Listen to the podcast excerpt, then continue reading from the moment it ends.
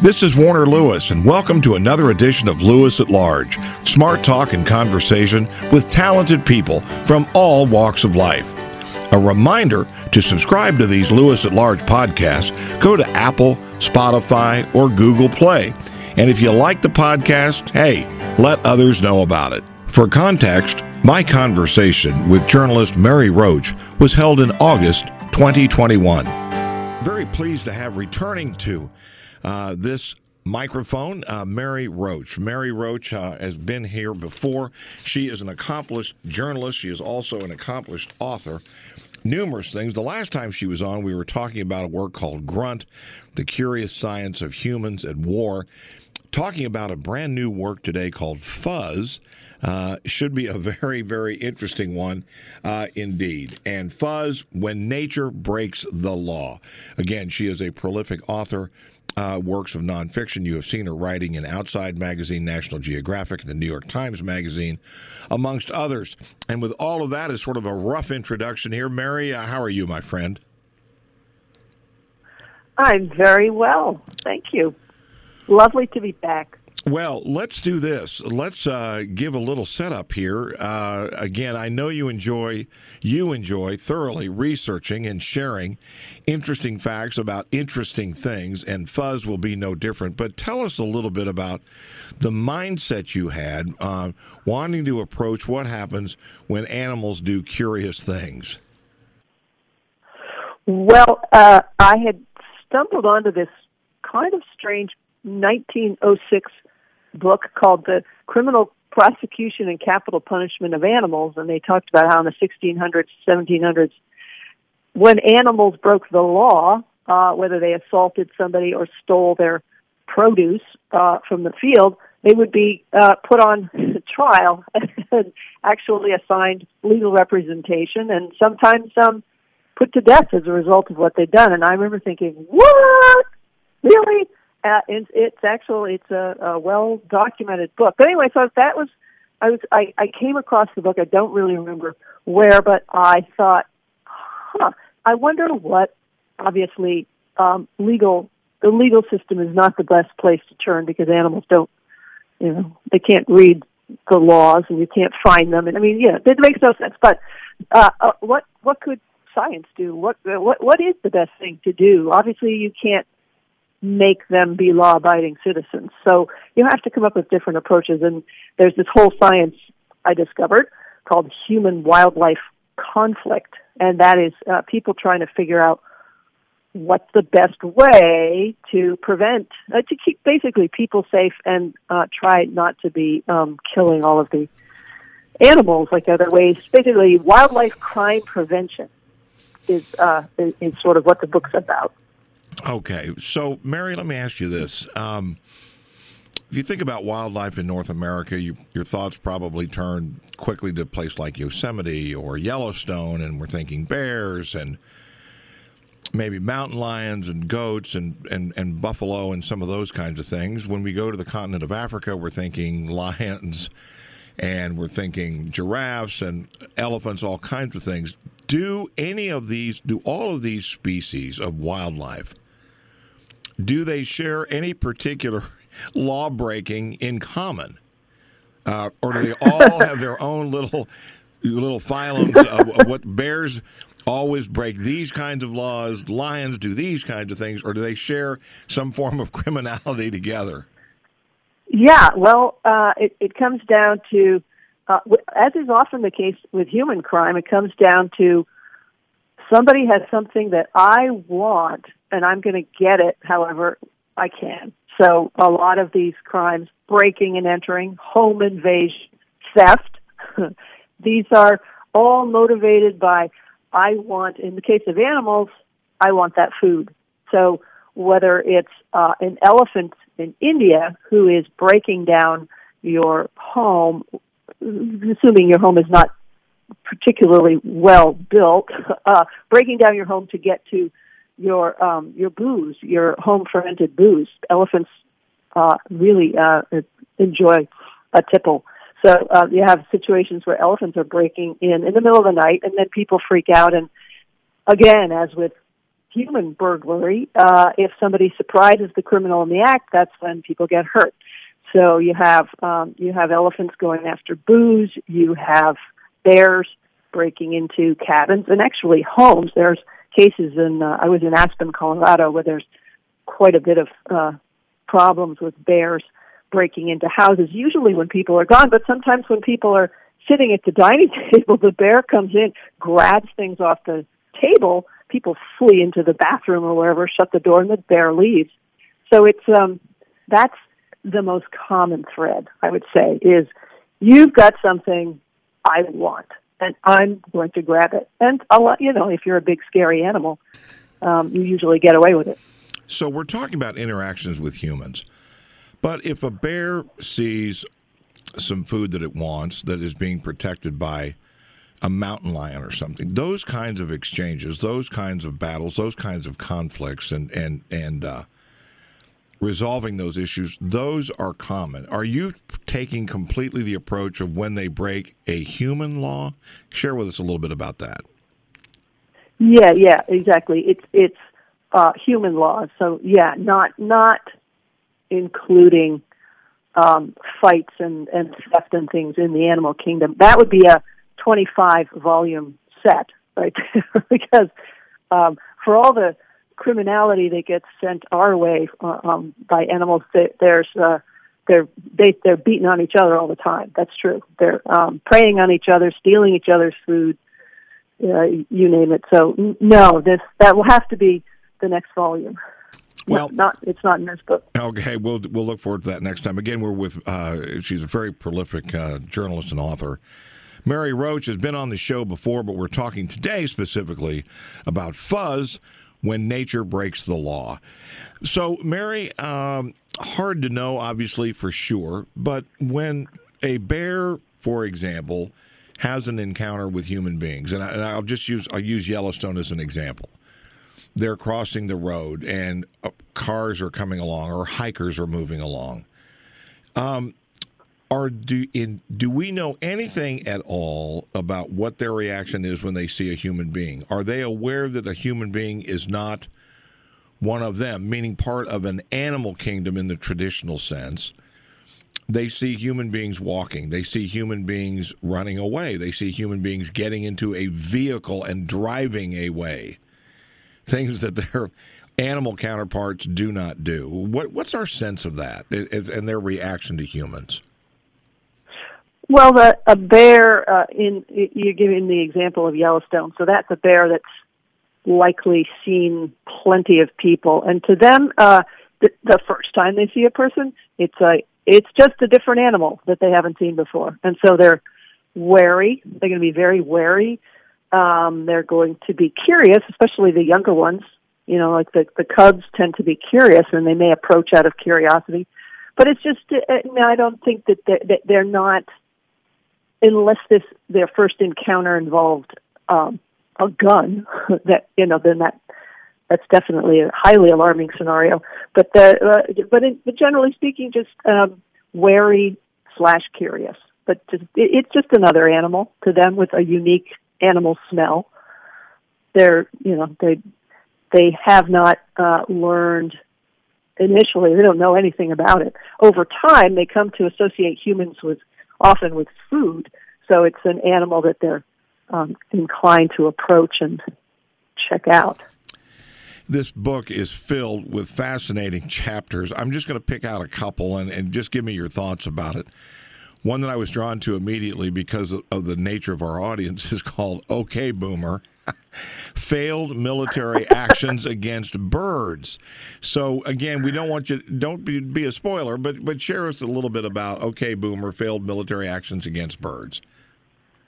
Sure, sure. Well, the, the chapter opens with a um, a period of history that I, this was news to me. There was a practice called crow bombing, and it was uh, it was done by wildlife professionals uh, on behalf of. Hunters, actually, who are concerned that crows were stealing too many of the uh, duck eggs and that there weren't enough, going to be enough ducks to shoot. So there was, uh, and also farmers, there were farmers uh, concerned that crows and other blackbirds were eating too much of their crops.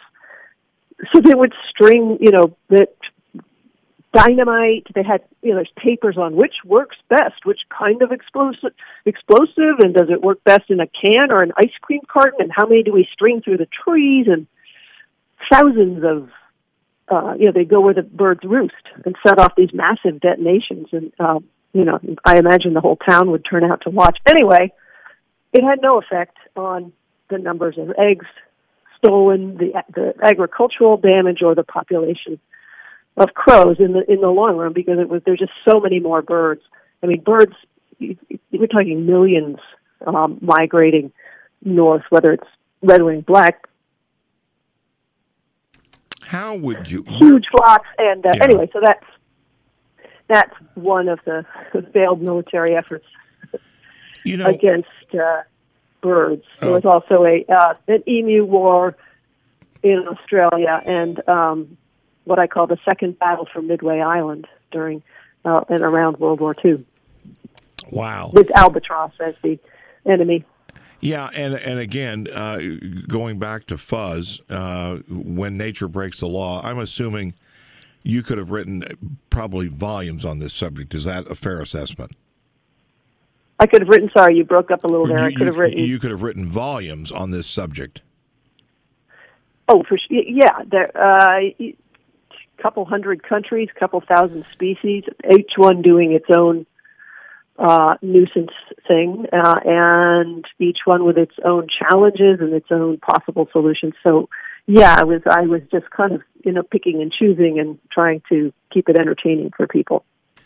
So, are most of uh, what you were researching and all these different advantages, or excuse me, examples, whether it was birds or those that walk with four legs, uh, are so by observing this behavior and describing it, uh, Are we? Are you suggesting in any way, shape, or form that they, now that we know this behavior, now we know how to deal with it better, or we should just let it happen and enjoy it and just understand it for what it is?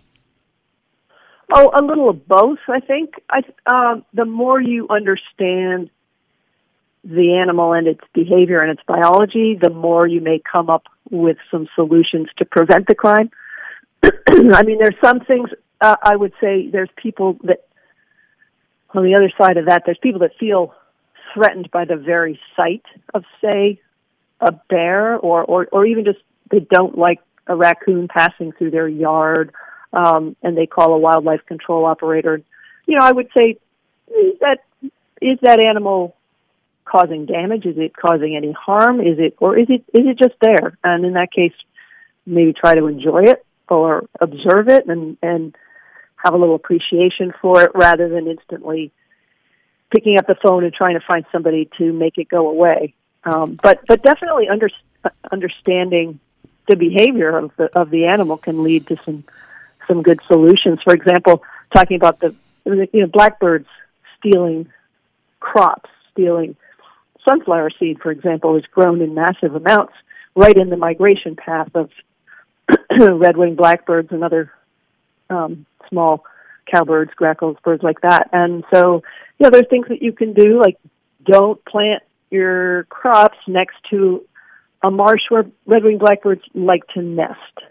So that's, you know, or like to, you know, stop and rest for the night. That's a, um, you know, fairly obvious one. Or plant a, what's called a lure crop, you know, something that they also would like to eat. It's cheap to grow. You can have that nearby to kind of entice them away from what you're growing, or you could try to um, have the crop ready to harvest before the birds get there. Try to speed up the um, the time it takes for the seeds to be ready to harvest by drying them out.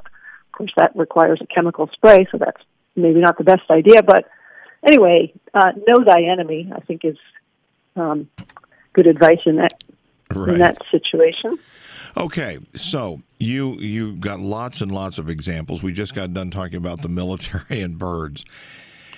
Is there a particular story that stands out to you that maybe is an example of an animal breaking the law, so to speak, but at the same time seems very much out of character to what we think about the traits of that animal? Do you follow me a little bit? Kind of what I'm yeah. saying? Do you have an example of something like yes. that? Yes. Yes. Okay. There.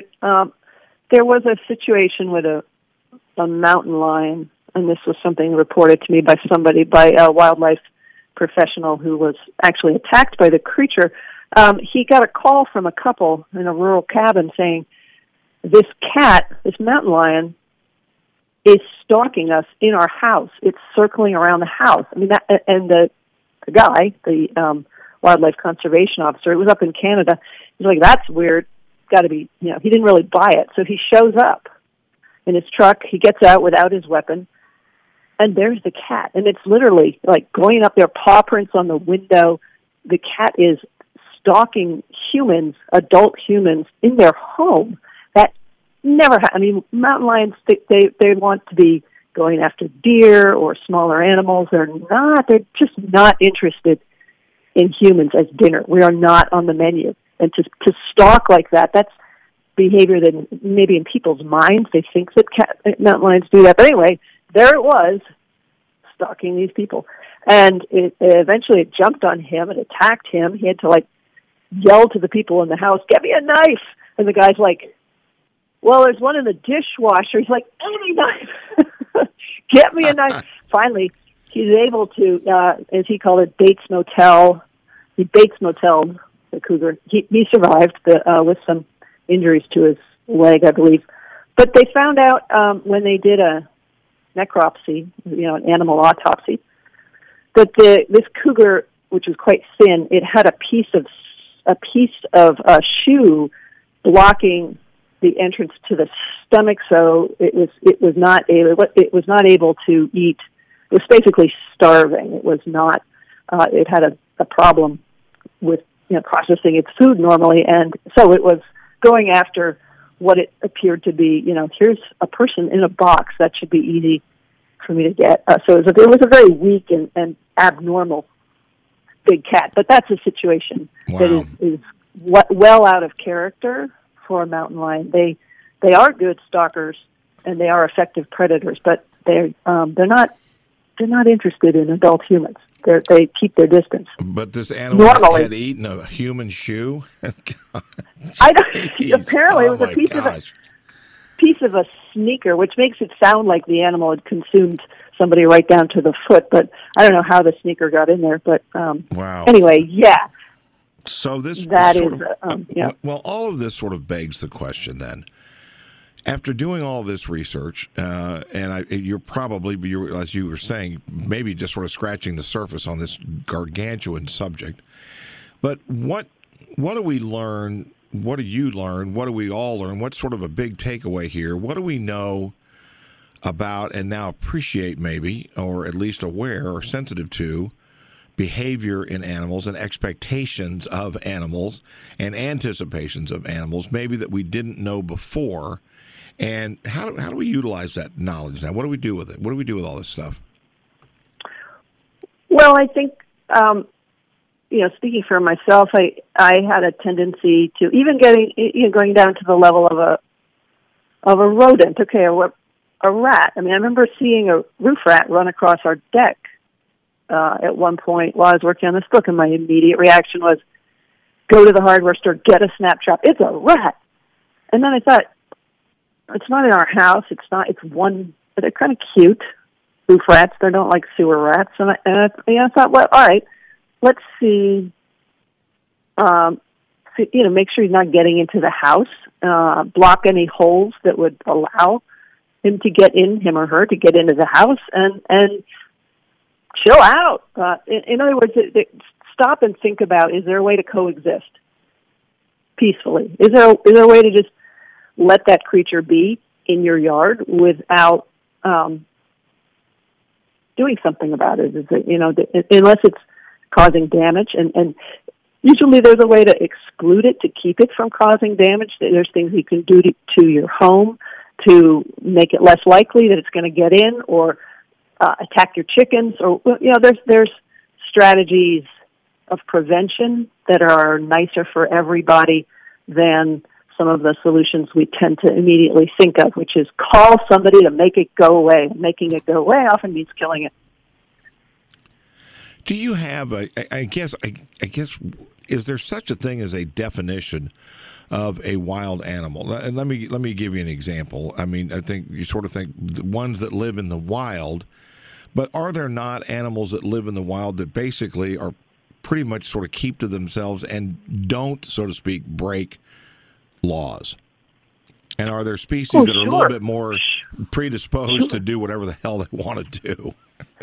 Yeah, uh, exactly. Yes, there. Uh, you know, it tends to be some of the more intelligent ones that, quote, break the law because they've figured out, hmm, humans, huh, they tend to have interesting things to eat. How might I get at that stuff in the bird feeder? How might I get through that little cat door thing and find, you know, they're, they're, um, they're very resourceful animals, and they're also, in terms of their digestive systems, they're generalists. They're able to um, make use of just about any food. For you know, bird like gulls. A gull is a creature that's got a very strong gizzard. It can, you know, it can eat shells and anything. Nothing's going to bother it, and, and it's got a, you know, a powerful beak. Uh, so it's it's able to come into our communities and take advantage of our food. And so animals that are specialist eaters, or they're just very shy and they haven't, you know, they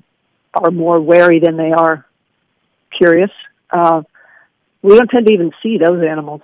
So it's uh, a hand, it's really a handful of species that um, have figured out that we are something uh, uh, useful to them in terms of what we provide. So, yeah, for the most part, wild animals stay wild. And those are the ones that... Um, Uh, those are the animals that never end up on the most wanted list, so to speak. Well, it is another wonderful, quirky look uh, at the world in which we live. The title is called Fuzz, uh, When Nature Breaks the Law by Mary Roach. Again, you have seen her work, a variety of different publications, including uh, various hardback and paperback works. Uh, Mary, uh, how can people pick up a copy of Fuzz? And uh, what about checking out all the work that you've done in the past? Tell us about a website or ways they could get a hold of you if they've got some uh, deeper interest here. Sure. Uh, uh, my website is mary roach dot net, and all of the books, Stiff, Spook, Bonk, Packing for Mars, Gulp, Grunt, I got them all. Uh, they're, they're all listed there, and there is uh, buying information. The books are available uh, through uh, bookshop dot org, I think it is, which is independent bookstores, Amazon, of course. And I'm on Twitter at uh, Mary underscore Roach. So, uh, my gosh, you've done all kinds of things. What? Uh, any thoughts about your next project? Are you still, I know you're busy promoting this thing and, and making sure that this project gets landed safely, but what about the future? Uh, I am... I am thinking of another uh, book that is, uh, and I may go back to the human body, which has been my turf for most of my books. This is this this one was a bit of an anomaly uh, in that it was more about uh, animals. But uh, I'm, yeah, I think I'm going to go back into the human body. But I, uh, that's as far as I'm going to go right now because I'm okay. really just getting rolling on it. All right, we won't spoil it. Listen, Mary, thank you so much for spending part of your day with us. Uh, best of luck with this thing. And again, of course, would like to have you back uh, again when that next project comes around. I would love that, Warner. Thank you so much for having me. You bet. We'll be back with more right after this on Lewis at Large. Mary, thank you so much.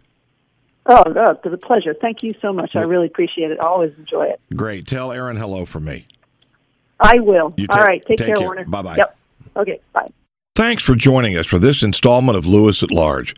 We add new conversations every week, and we like hearing from you. You can contact us via email at warner f lewis one at gmail dot com. That's warner f lewis one at gmail dot com. And you can find out more at lewis at large dot com or on the Lewis at Large Facebook page. And remember to subscribe to Lewis at Large. Check out Apple, Spotify, or Google Play. Now go have a great day.